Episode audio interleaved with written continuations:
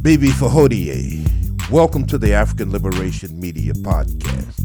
Media solely focused on the liberation and empowerment of African people. I'm your host, Gullah Jack, aka Russell Swilly. Let's get to it.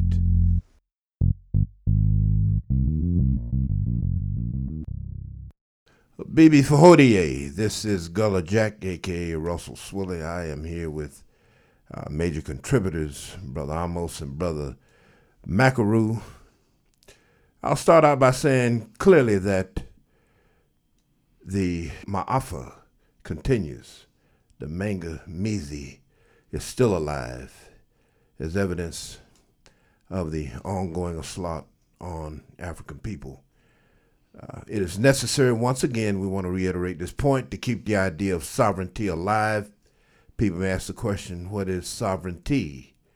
It is the opposite of the state of existence which we now live in. You in the listening audience, you need to contemplate that and come up with your own definitions at some point in time. Hopefully, we can synthesize in some type of organization.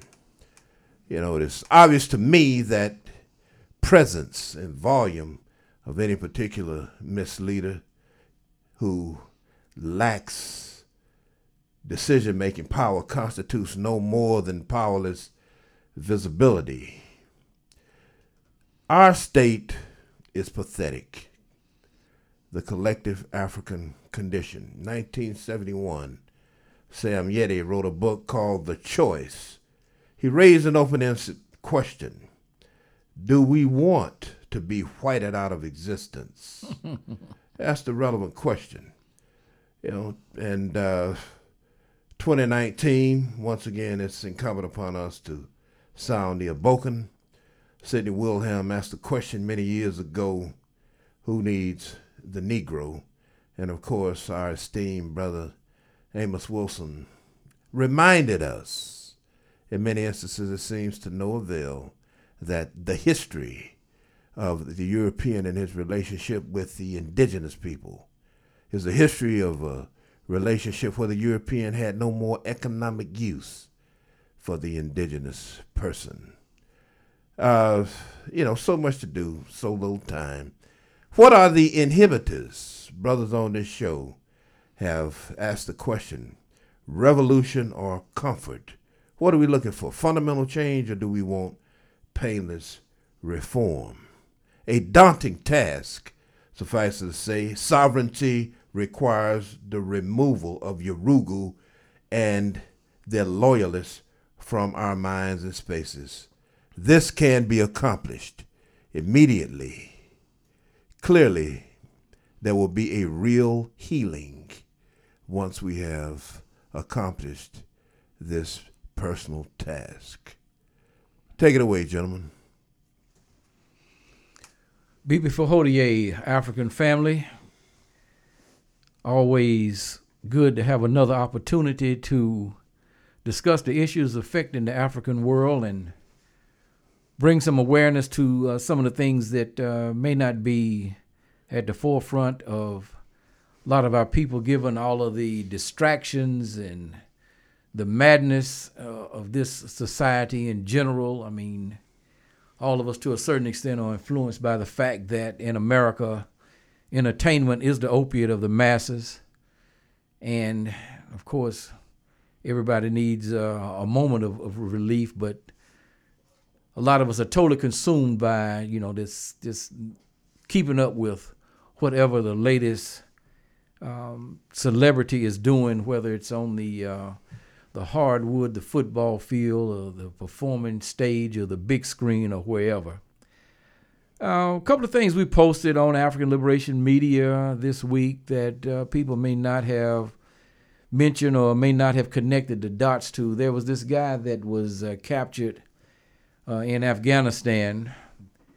Um, his name was John Lindh, I think, and uh, he, he he was given the name the the American Taliban, and he was actually fighting with the Taliban he said he never engaged in combat against American soldiers, but he was certainly fighting with with the Taliban, who the, who the United States uh, government was at war against in in Afghanistan. Uh, he was captured. He was sentenced to 20 years.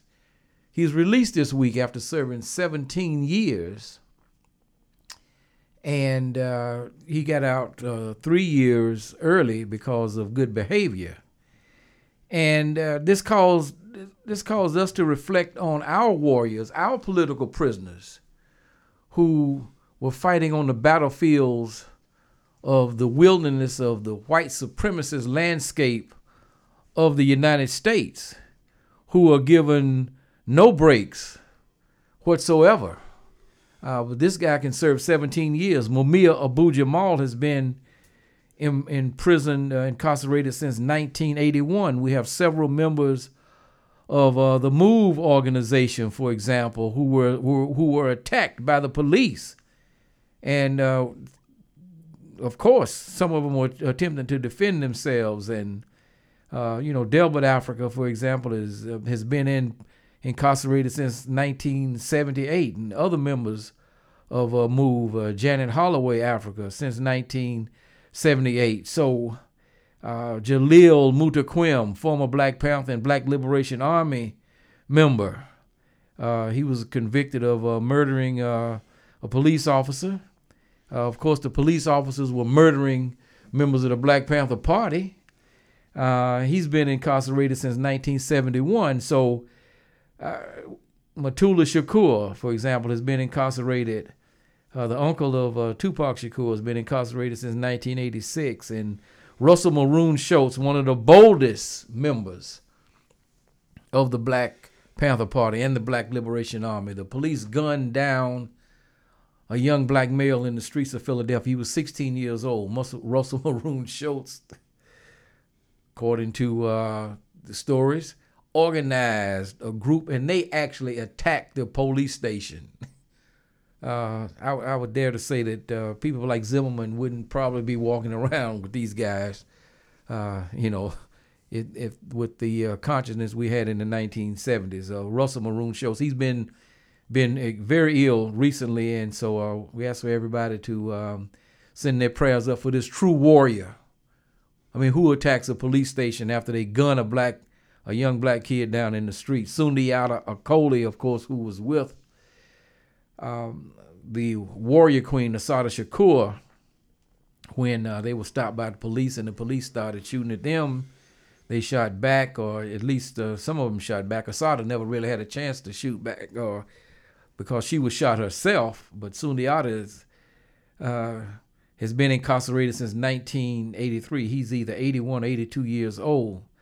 Uh, they refuse to give these guys any any kind of um, uh, you know parole anything. Uh, the longest serving member is uh, Romaine Chips Fitzgerald. He's been incarcerated since 1969. He was convicted of the murder of a security guard and attempted murder of a highway patrol officer. They they got stopped for a broken tail light, and gunfire erupted.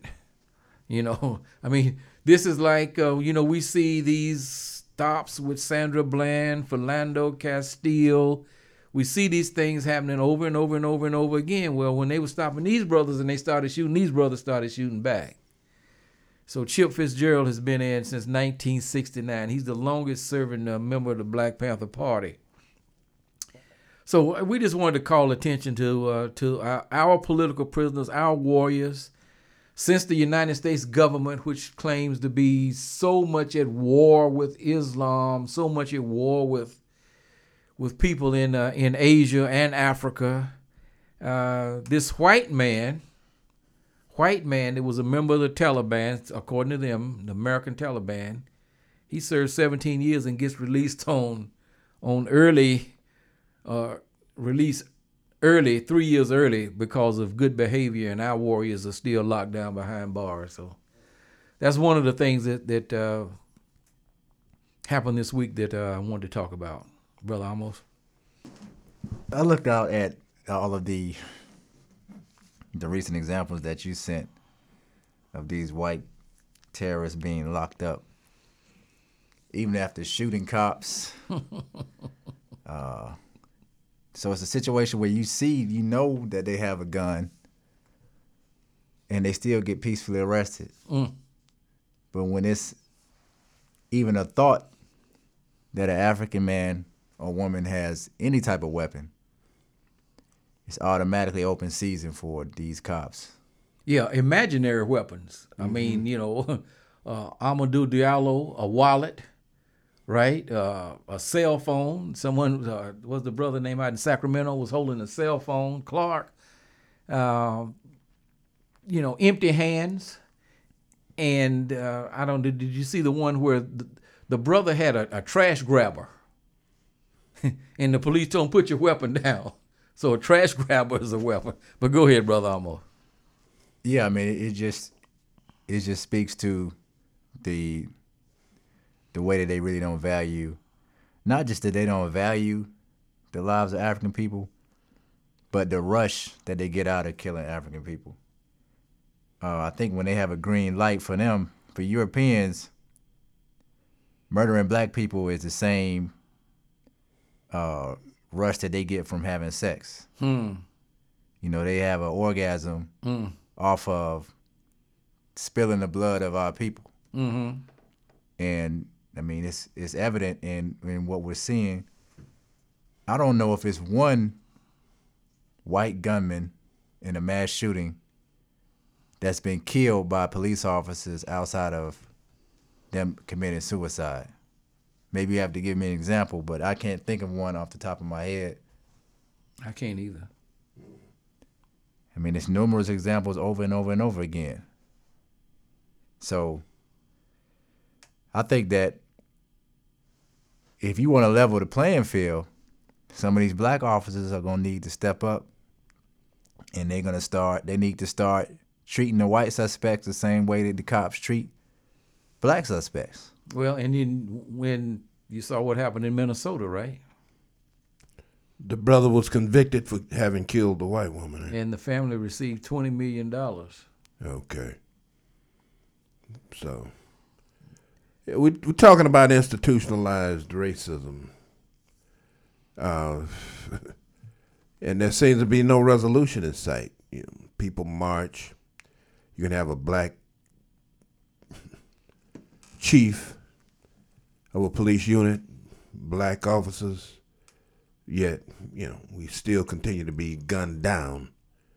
Uh, and there is no resolution, you know, to what Dr. King described many years ago as black people being killed in America as if it's a national pastime. Hmm.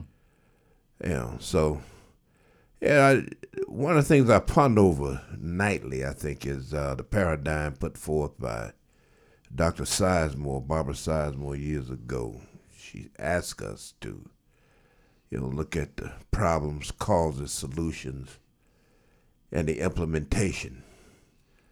You know, the three of and the fourth phase of what she asked us to do uh, are two areas that we really don't delve into effectively. Uh, and that's that's something that really needs to be considered. Uh, we lack think tanks, but these are some of the critical issues I think that um, that clearly, I mean, who will sound the horn? Who will contemplate solutions to many of these issues? Uh, really, what what black people need is a justice organization, and I don't mean a justice organization that tries to utilize the system created by Europeans because it to done find what? justice. Yeah. You need an organization that is built off of getting retributive justice when justice is not provided for the families of these victims. Because the only thing that's going to make them think twice is force.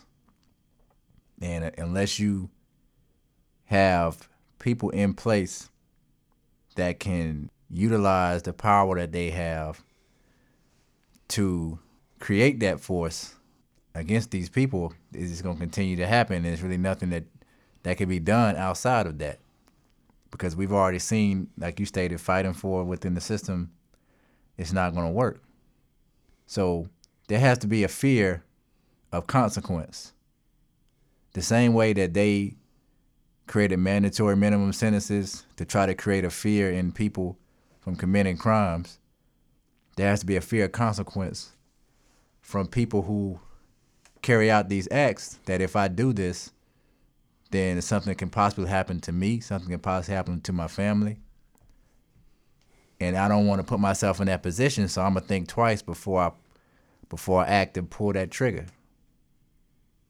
Someone somewhere is writing these draconian laws, okay, which allow the police unions, the police force, to act with impunity. You know, who are these people putting forth these pieces of legislation?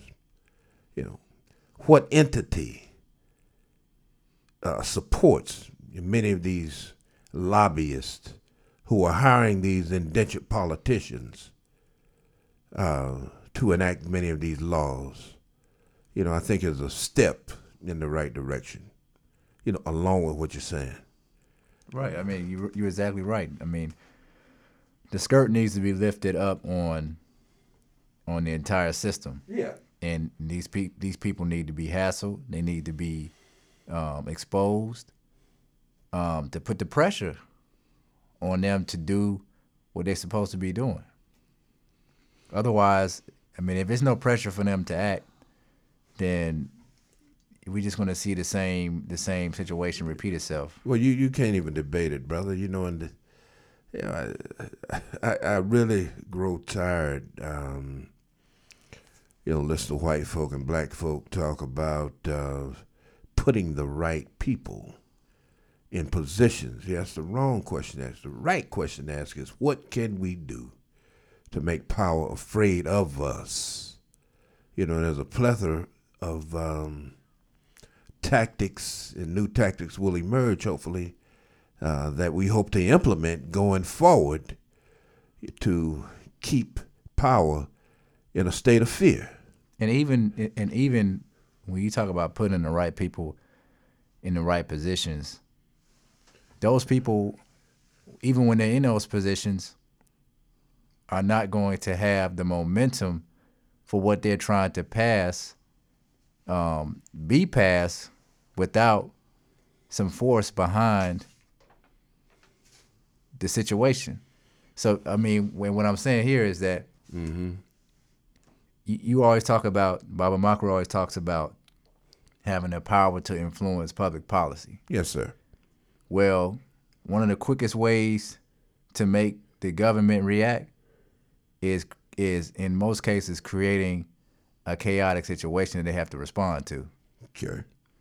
And in doing that, you create a situation where it's no longer uh, uh, uh, we'll wait six months, we'll wait 12 months, we'll wait 12 years, we'll wait 20 years when we finally fi- you know, feel like getting around to it. It's this is an emergency situation, we have to respond. Or else something is going to devastate is going to happen to us. So if they don't feel any pressure that anything's going to happen to them, then then they're not gonna they're not gonna respond. They're not gonna they're not gonna change any any of these laws, and not even changing the laws, but enforcing the laws that are there. The law is only good as its enforcement. You know, one of the things that Dr. Touré used to talk about is organization. You know, he would uh, clearly articulate the fact that we have uh, we, we we respond spontaneously, and he felt it absolutely necessary that we transform our struggle from spontaneous rebellion to organized revolt, so that we could keep hitting the system, keep hitting the system, you know, tactically, uh, to hopefully bring about change. You know, he was um, a firm advocate of this vis-a-vis uh, rioting spontaneously and then sitting down for 20 years. you know, and you know, of course we know the pattern there. We riot. Of course, they call in the police. There's a long wait. The cops are given a trial. They're given an acquittal. They bring the preachers in. Uh, the family is given compensation, but this is not justice. And, then one, the- of, and and one then- of the things that I never I never see happen when this happens is a lot of these cops fade off under the radar and they either, you know, are on administrative leave for a few years and they come back and they start working again. Sometimes even if they're fired, they sort of fade off into the sunset and people forget about it when it's not in the news. But what if there was a situation where when these cops commit these commit these crimes, their whole life is flipped upside down to their family members being exposed, people showing up at their children's school.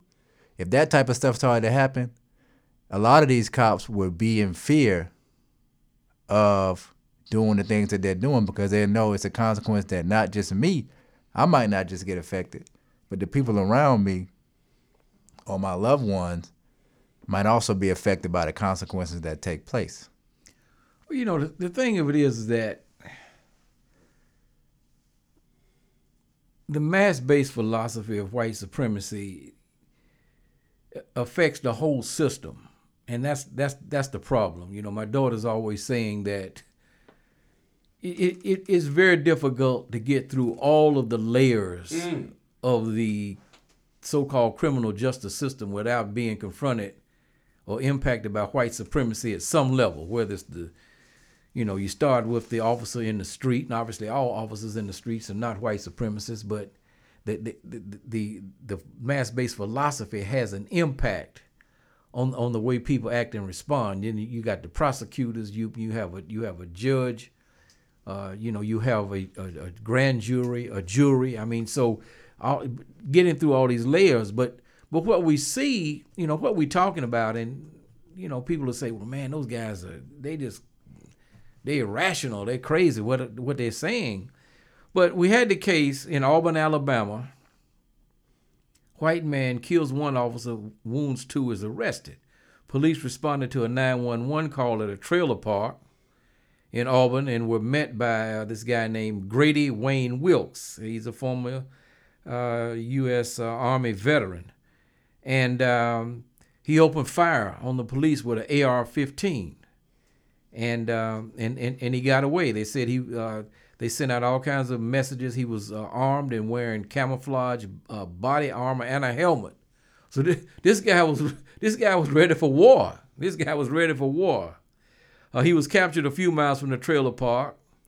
According to his social media, uh, Wilkes was in uh, Army National Guard E Company, um, airborne. So I mean, I guess he was still active, uh, you know, in the in the National Guard down down there in Alabama. And so so when when when the police when they surround him, here's a man that's already killed police. He's already killed one police officer. He's already wounded two. You know, Michael Brown Jr. hadn't killed anybody. Tamir Rice, Michael Brown only, only had his hands. Tamir Rice was playing with a toy gun. These people get killed within a matter of seconds. And even the brother here in Charlotte, Danquirs Franklin, who was attempting to drop his gun, was given 44 seconds. 44 seconds before the officer killed him. Now, what happens is, in the case of Michael Brown Jr. and Tamir Rice, there is no punishment for the officer within the system. And um, we have to ask us, I mean, somebody needs to tell me if it's not white supremacy, what is it that a white man can kill a police officer and be arrested? And a black man can is Michael Brown Jr. was jaywalking. He was jaywalking. He was essentially killed for jaywalking. Well, historically, I mean, the system was created to protect white people, mm-hmm. And it was created to capture uh, and harass black people. There was an article in the Atlanta newspaper in 1948 Come on. in the article, the the, the title of the uh, headline of the newspaper was "Negro Police in Atlanta." And in the article, the first paragraph, it says the Negro police are patrolling the streets in Atlanta, Georgia, for the first time. They have been instructed not to arrest white persons. Exactly. Well, they weren't even allowed to patrol white communities because you know everything was segregated at that time. So, so I mean, fundamentally, we still see this now when you talk about the Muhammad Norris of the world, who feared for his life but didn't get the same blue wall of protection from the prosecutor on down to you know the judge and the jury this brother was convicted and found guilty of charges far harsher charges than the prosecutor would normally bring against a police officer for murdering a black person. Yeah, they they, they, they made sure that uh, they gave the jury enough options that he would be convicted. And you know, and as as opposed to uh, I think it was Yanez that killed Philando Castile, I mean, he wasn't given that. They weren't given that range of options. Uh, the same with George Zimmerman. A, a lot of uh, legal uh, eagles uh, said that Zimmerman, at a bare minimum, you know, as as they were given the uh, manslaughter charges or second degree murder charges, he should have also been charged with felony stalking because he stalked Trayvon Martin. So at least send him to jail for something. But th- there were two other cases that uh, exploded in, in, the news. Um, uh, Oscar Grant was killed. I think many people have seen the movie Fruitvale Station. Mm-hmm. Uh, was killed in Oakland in uh, 2009, and uh, so so we're gonna start a uh, on our Facebook page a title called "Lying Speeches: Their Native Tongue," and we probably fill the page up every day if we could cover everything but um, what what they found out, uh, th- there's a new trans- police transparency law in in California, and um, some uh, people were able to use this law to go back and look at the 2009 killing of Oscar Grant Jr. And what they found out is that Bay Area Rapid Transit Officer Anthony Pirone. Now this is not the guy that killed him, but he started it. It says Pirone started a cascade of events that ultimately led to the shooting Pirone called Grant the N word while detaining him, hit him in the face in an unprovoked attack, and later gave a series of false statements contradicted by investigators. And then, of course, then this other officer, Shirley, uh, killed him and only wound up doing less than two years. Um, and so when we hear about a, something like this, now he, here's a police officer that's just straight up lied about the, the series of events they provoked. He provoked the whole thing. I mean, I don't it, who I don't care who you get hit in the face. You if you any kind of man, you gonna fight back, regardless of the situation, right? And um, so we found out that, and then there's this uh, what I would call a mockery of justice.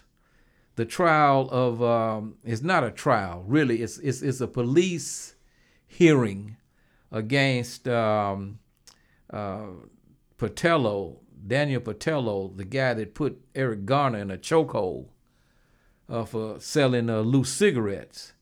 And um, uh, in, an NYPD officer admitted on Tuesday that he trumped up the charges against Garner in an effort to justify his chokehold death.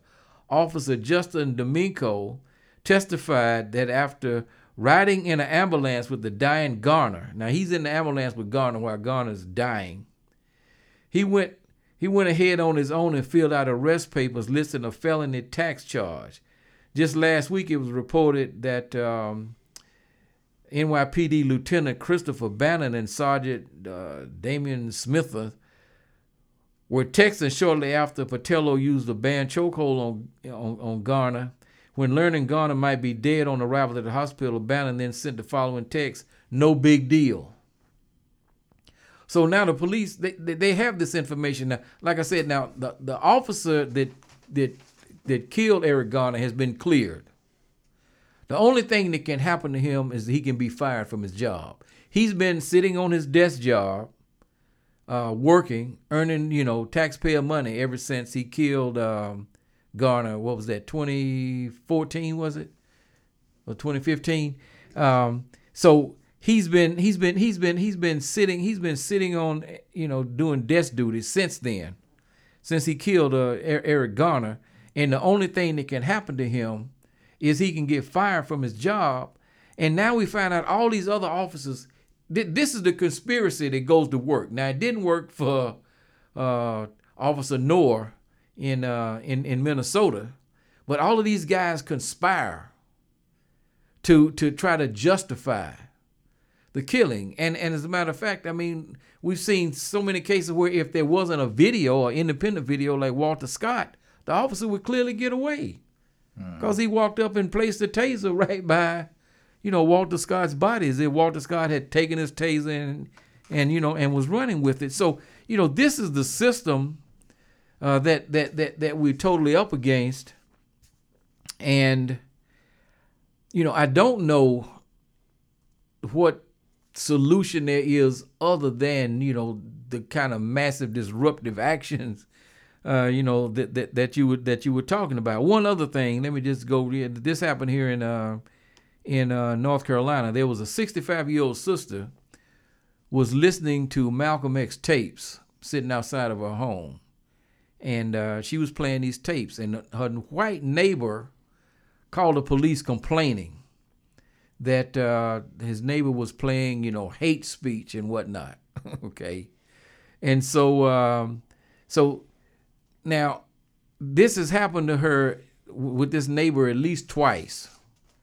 Okay, she's not in violation of the noise ordinance because she was playing the tape during the day, and the noise ordinance in the city. Garner is located in Wake County, outside of Raleigh. The noise ordinance is on is only in effect between 11 p.m. and 7 a.m. The police come over to her house. They take all of her equipment. They take all of her equipment. They charged her with a class three misdemeanor, and she faces a $500 fine for playing Malcolm X speeches while a white neighbor complained to the police. In not in, in no violation of the law. She hadn't violated in she didn't violate the noise ordinance of the city but nevertheless she's been arrested and charged. And see, and, and so what I think, what I think all of this is a reflection of is, in my mind, a recapitulation of the overthrow of Reconstruction, where the, the white supremacy dynamic went on what they call a redemption campaign. And they, they, they systematically stripped away all of the law. This is what Amos Wilson talks about in um, in uh, which one is it? The uh, what's the yellow book? Uh, Eurocentric, uh, falsification of African Af- consciousness. Yes. He talks about how you can have laws on the books, and these laws can be changed at any moment or not enforced. Mm-hmm. So we actually, believe it or not, a lot of people will not, but we actually have more law. The radical Republicans, the white men, the, on, the only white politicians in this country that ever really did anything in terms of justice, in my opinion. They passed the Freedmen's Bureau Act, which was supposed to give us, you know, 40 acres of land. Um, they had they passed more laws than any any group of politicians that really could have affected uh, the justice of, of Africans in America. But the white supremacy dynamic eventually organized against them, and they were able to overturn all of this. And then they went on a violent campaign a violent campaign to make sure that all of the, the, the rights that had been given African Americans were totally stripped away. They attacked and destroyed communities. There were places, you know, like the Memphis massacre in in uh, 1866, the Colfax massacre in Louisiana in uh, 1876, uh, the uh, the overthrow of the elected government in Wilmington, North Carolina in 1898. Th- th- this is a violent campaign they call it redemption. And so I think what we see taking place today is a recapitulation of that. Now, it, it may not have reached that level of intensity, but then again, it may have because whereas you may not say have a a, a Colfax where you know like uh, a, what 175 people were killed, black people were killed. You may not have that, but then if you spread it out all across the entire country in terms of individual acts, you know, you could get those those kind of numbers. But but the important thing to understand is that it, the same mentality exists. You know, in Mississippi, they they they they said the only way to keep black people from voting is to have a policy led by the shotgun. They call it the shot. The Mississippi plan was called the shotgun policy. And so this is just simply going to the polls and voting, right? and then even when when when people economically develop their own communities, you know, these were attacked and destroyed. So th- this is what we're up against. And the, and the question is, I mean, at, at, at what at what point do do we say enough is enough, right? Because we have that taking place, and then we have these these uh, people in our community who are totally out of control, desensitized to their spirituality, you know, just just randomly shooting and killing our own people. I, don't I don't know of, of anything comparable uh, to this situation that, that we're faced with now. I don't know of anything comparable. I mean, you know, it's chattel slavery had its idiosyncrasies, American apartheid had its idiosyncrasies. This is something totally different. It's like a combination of a lot of those characteristics, and then there are additional things that, that are taking place uh, that that makes this this particular uh, trying to develop a, a, mass struggle at this particular point. It's it becomes very very very very difficult. But at some point, I do believe that somebody will say, "Hey, man, all of this other stuff ain't working, so we just gonna take matters into our own hand." I mean, I just think if you you you push, you can only push people so far before something like that happens. Right. It's two sides to the law. I mean, you have force and you have finance. And on one side, police officers use force against black people because a lot of these white supremacists who are in these police uniforms are ready and waiting to be able to kill a black person. When that call comes across the radio, black man with a gun, that's the green light for, okay, it's target practice time let me go and see if I can kill me an N word today. Mm-hmm. And then in the other situation with the with the sister um, who got her equipment taken for playing the Malcolm X tapes. What I mean by the finance aspect of it is these police officers know that they can put these ridiculous charges on people when they're not breaking the laws because they know most people can't afford, most black people can't afford any real legal representation. So they're already at odds when they go into the court system because they can't pay a high legal a high paid legal team to come in and defend their case. Mm-hmm. You know, like a OJ could mm-hmm. to get off for killing those two white people. Right. You know, you got like you got the situation where Robert Kraft got caught in the in the uh, prostitution ring down in Florida they getting ready to throw his case out because his legal team was able to go in and say that the tape that the police officers used as evidence against him was collected unconstitutionally. so even though the judge, this this is how the American system works. Mm-hmm. They can see the evidence. The judge can clearly see the evidence, but they can make that evidence admissible in court if the legal team is able to prove something like that. So it's a difference between you have a, a, a rich person who can pay his way out of crime, mm-hmm. and you have somebody that is in poverty or might not be able to afford the financial aspect of being able to get representation. So it's force and finance. Now, that's not saying that even if you do have the finance to represent yourself or get good representation, that you still not going to be treated fairly because in this system, as we stated, it was created to protect white people. So as a black person, you had odds either way. But you know, one thing one thing that would do, let's say if somebody just had minimal finances to fight some of these charges, the the the mass incarceration Come on.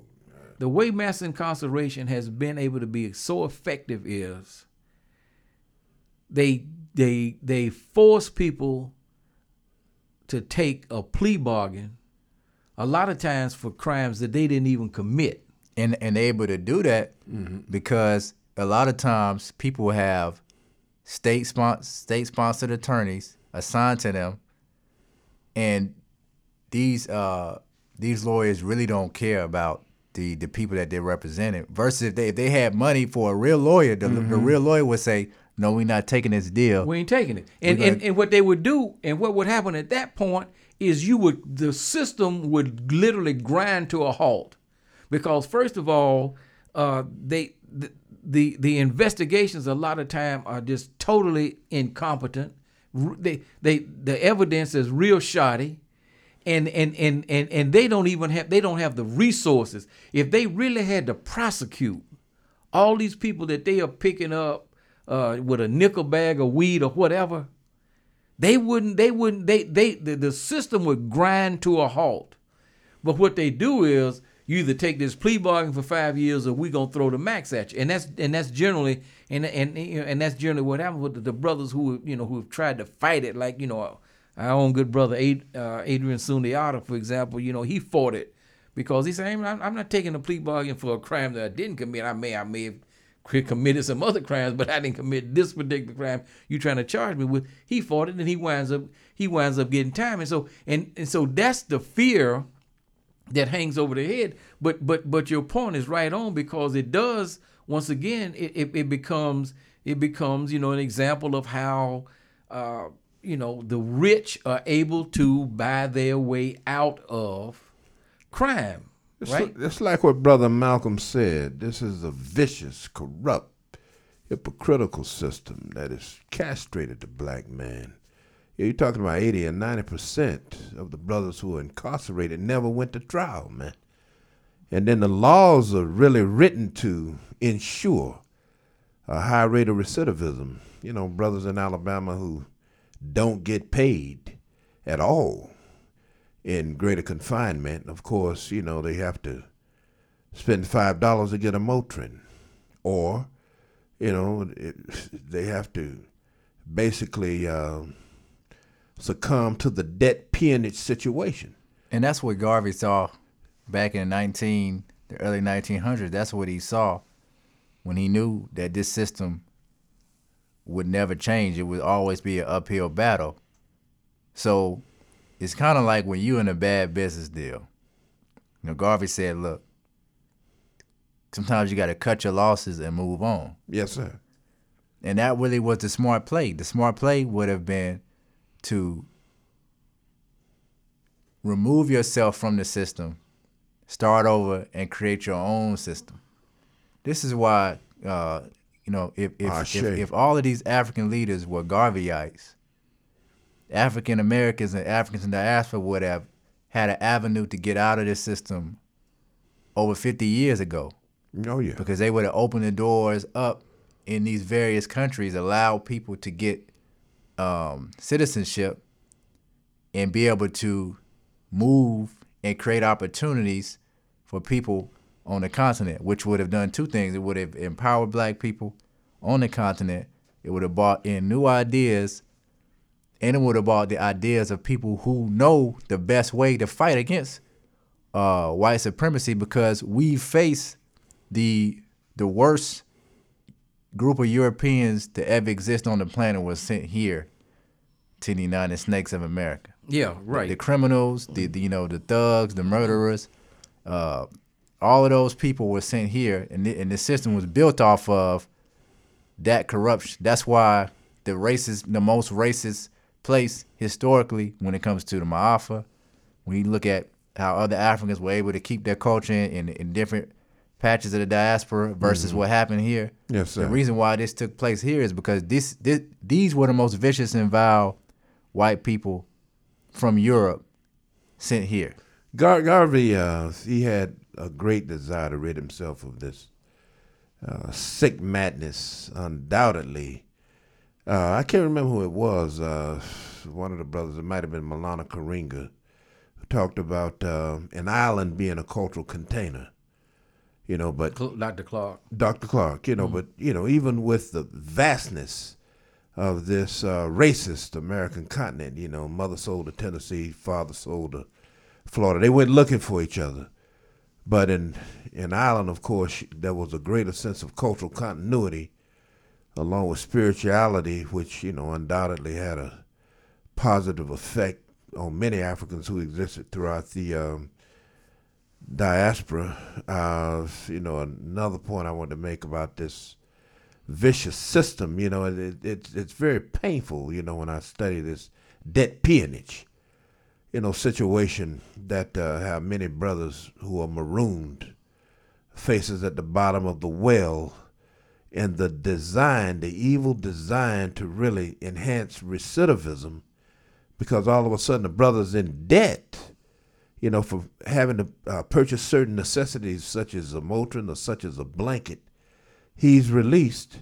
Okay, you have a felony charge. Secondly, you're still indebted to the system. Now, if you cannot pay the state back, well, then this becomes uh, the basis for uh, reincarcerating a brother. So, you know, it's, uh, it, you know, we are on the edge of let me rephrase not on the edge of hell we're in the middle of hell yeah and you know in terms of in terms of garvey uh, one of the things that uh, that we posted you know on the um, the blog post that i did uh, in honor of uh, you know celebrating 94 years of our esteemed ancestor Omowale Malcolm X, and yes, so this gets to gets to why you know you know we've stated that um, the total scope and ideas and work of Baba Omowale Malcolm X made him the most valuable leader of the entire African world. I say the entire African world in uh, in 1965. Let me just give you one example of where his thought process was. And you know, this is this is straight out of Garvey. This is absolutely straight out of Garvey. Malcolm said, "If your power base is only here, you can forget it. You can't build a power base here you have to have a, a power base among brothers and sisters. You have to have your power base among people who have something in common with you. They have to have some kind of cultural identity, or there there has to be some relationship between you and your power base. When you build your power base in this country, you're building it where you aren't in any way related to what you build it on. No, you have to have you, that base somewhere else. You can work here, but you'd better put your base somewhere else. Don't put it in this man's hand. Any organization that is based here can't be an effective organization. Anything you've got going for you, if the base is here, is not going to be effective. Your and my base must be at home, and this is not at home. Now, this is what Malcolm said in 1964, and this is this. See, this is what made him the greater threat beyond all of the garbage that we hear, all of the mess we hear about you know, the conflict between him and Elijah Muhammad and all this. Kind. See, these people were just tools in a process that was being operated by the global white supremacy dynamic because what this man was trying to do was essentially the same thing that Garvey was trying to do. He said, you know, we have to build a uh, Africa has to be a power base that can protect African people all over the world. And that's the most that's the most common sense solution out of all the solutions that we're faced with, it's it's it's almost like if you work at a company and you constantly complain about your manager, you constantly complain about your supervisor, you constantly complain about your pay, you constantly complain about not having enough time off, you constantly complain about being overworked. Well, you know, anybody that's been in that situation knows that no matter how hard you complain, you're not going to change the corporate system yeah, you may you may get a policy change here or there, but the culture of the co- the corporate company and system that you work for is ultimately going to remain the same, and they're going to control how high you can go. So people in the past who have been frustrated with companies have said to themselves, "Let me leave this company, leave it the way it is, and either A, start my own company, or B, work somewhere else that's more in line with my my goals and my ideals where I can be treated fairly. It's mm-hmm. common sense. It's the same thing when it comes to a nation. Mm-hmm. If you inside a because a nation is is nothing but a corporation. You have the president who's the CEO, right? You have other people that are under the president mm-hmm. that are the executives, mm-hmm. and they run the corporation based on bringing in revenues, and obtaining power. It's the same structure that goes back to the plantation structure. So when you look at it that way, you have to ask yourself, do you still want to be enslaved and work for the same people that are going to treat you the same way when you know you're being treated wrong, or do you want to move on and build your own corporation? There's a critical mass who wants to stay on the plantation, brother. Hmm. you know, fear-driven defeatism, and Omowale talked about it. You know, and I mean, and yeah. it's like that. It's like that even in the in the workforce. You got a lot of people who they will work in the same position for years. They're comfortable doing it. If you're comfortable doing that, then I'm not speaking to those people. I'm speaking to the people who are consciously aware of what's going on and who are, are complaining about what's happening and looking for a solution. Yeah. Those are the people that, you know, okay, look, you could talk all day, but at some point you got to make a move and actually start to build upon that. That was one of the first things. The second thing I wanted to say is when you look at this criminal system, the the the slave system was set up to control the mind of the slave. oh yeah, I read something earlier this week where in Arizona, the institutions in Arizona banned a book from inmates being able to read this book called Chokehold. A chokehold was a is a book that talks about the injustices being done to black people by this system. They banned the book out of fear of the minds of the people in the prison being transformed. yes sir. Yeah, I, I got it on my phone. A, a brother sent that to me, um, and something else about the vote. I have to check it, but uh, you know, I'm I'm reminded, brother, of um, Bobby Wright, uh, our good distinguished brother, uh, psychoanalyst and other things. Uh, he wrote, he writes, there's one essential condition in order for the process of menticide to be effective, namely the control of the opposing group's institutions. And you can name those institutions across the board um, and the debilitating effect that they've had on the consciousness of African people. You know, it's um examples out there. Uh, I really don't want to, you know, get into non-African examples, but I know uh, Dr. Teray uh, went to Southeast Asia and saw the organizational efforts of the National Liberation Front, and every institution was designed to accomplish one end. You know, the defeat of imperialism. We have no unifying vision to start with, let alone force to make that vision come into reality. I mean, you know, doctor, what is the ideology? What is the ideology? First of all, at the basis of it all, and then what tactics do we employ to arrive at a particular end? It's a discussion, brother. That It's like a, it's like I said when I look at the leaders who come on, who have the Garvey mentality. It's an independent, power seeking mentality versus a reformist um, believing that you can change the system mentality. Now, for the people, like you said, that want to stay on the plantation, you can have that reformist mentality. But ultimately, if the people who have the mindset of the independent power mentality, power seeking mentality, achieve their goal, it'll be easier for you to achieve your goal. Because if you have a power base like Baba Makaru just talked about being at home, then you have a backing, then you have a force behind you that can make these nations enact these laws to protect the rights of the people who choose to live in this country. Because without without having that power base, who else does the United States have to have to answer to? Mm-hmm. So when when other people's citizens come over here, you know, when Chinese citizens come over here yes, sir. and they stay in the United States, there is a level of protection Yes, sir. that they have from their nation state where they can come in the, the same way when you know um LaVar Ball's son got arrested in China the, and the other students in UCLA and how the United States was able to go in and negotiate to get them out of prison. That's a level of protection from their citizenship here. Mm-hmm.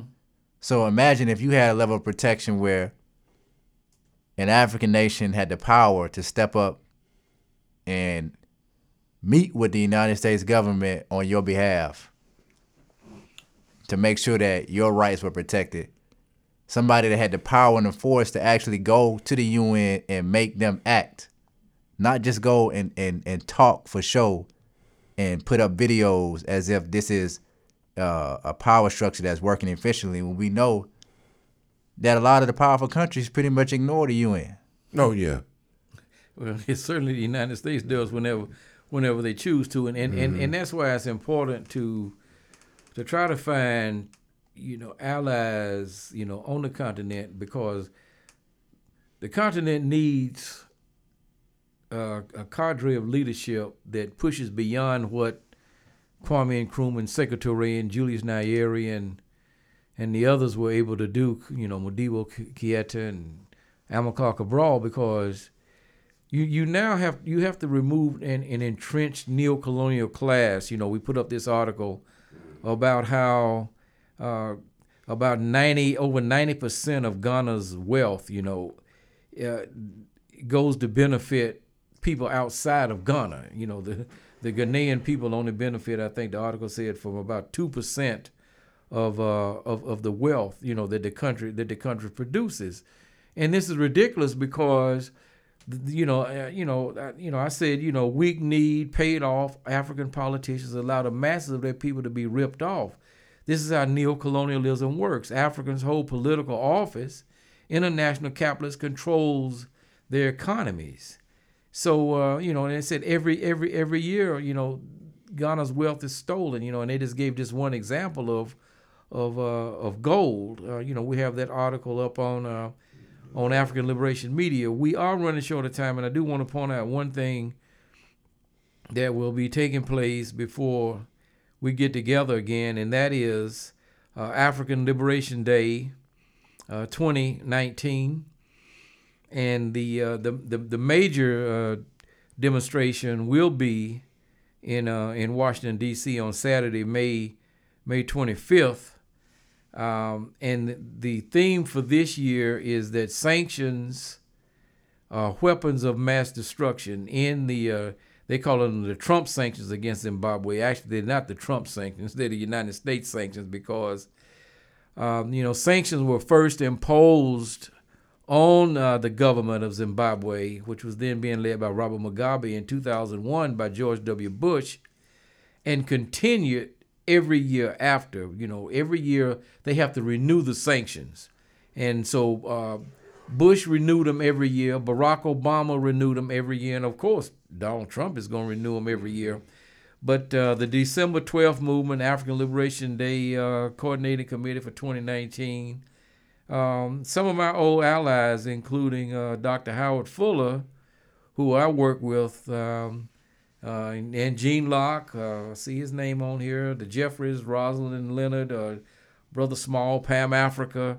Um, we worked uh, in in May of 1972. We had a massive demonstration. We had about 35,000 people in D.C. and our focus was on making people aware that our brothers were engaged in armed struggle on the continent, and uh, that generated a lot of support. Uh, we we gave our personal as much support as we could, material support to Frelimo to help them defeat the, uh, the Portuguese in Mozambique.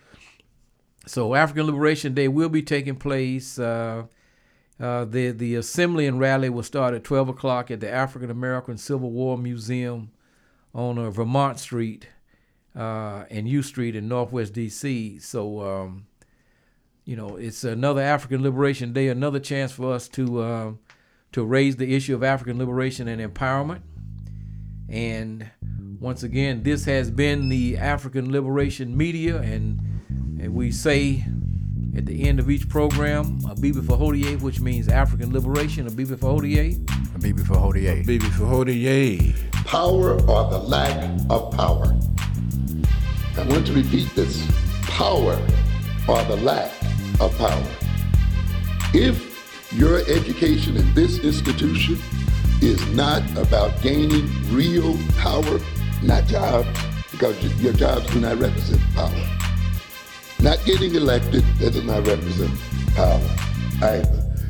Uh, buying your houses and fine clothes does not represent power. Uh, If it is not about real power, you are being miseducated and misled, and you will die educated and misled. If your study of black history is merely an exercise in feeling good about yourself, then you will die feeling good.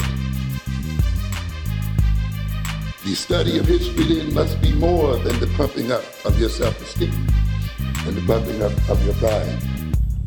Those things are important, but ultimately, those things are not the means by which we will save ourselves as people in this world.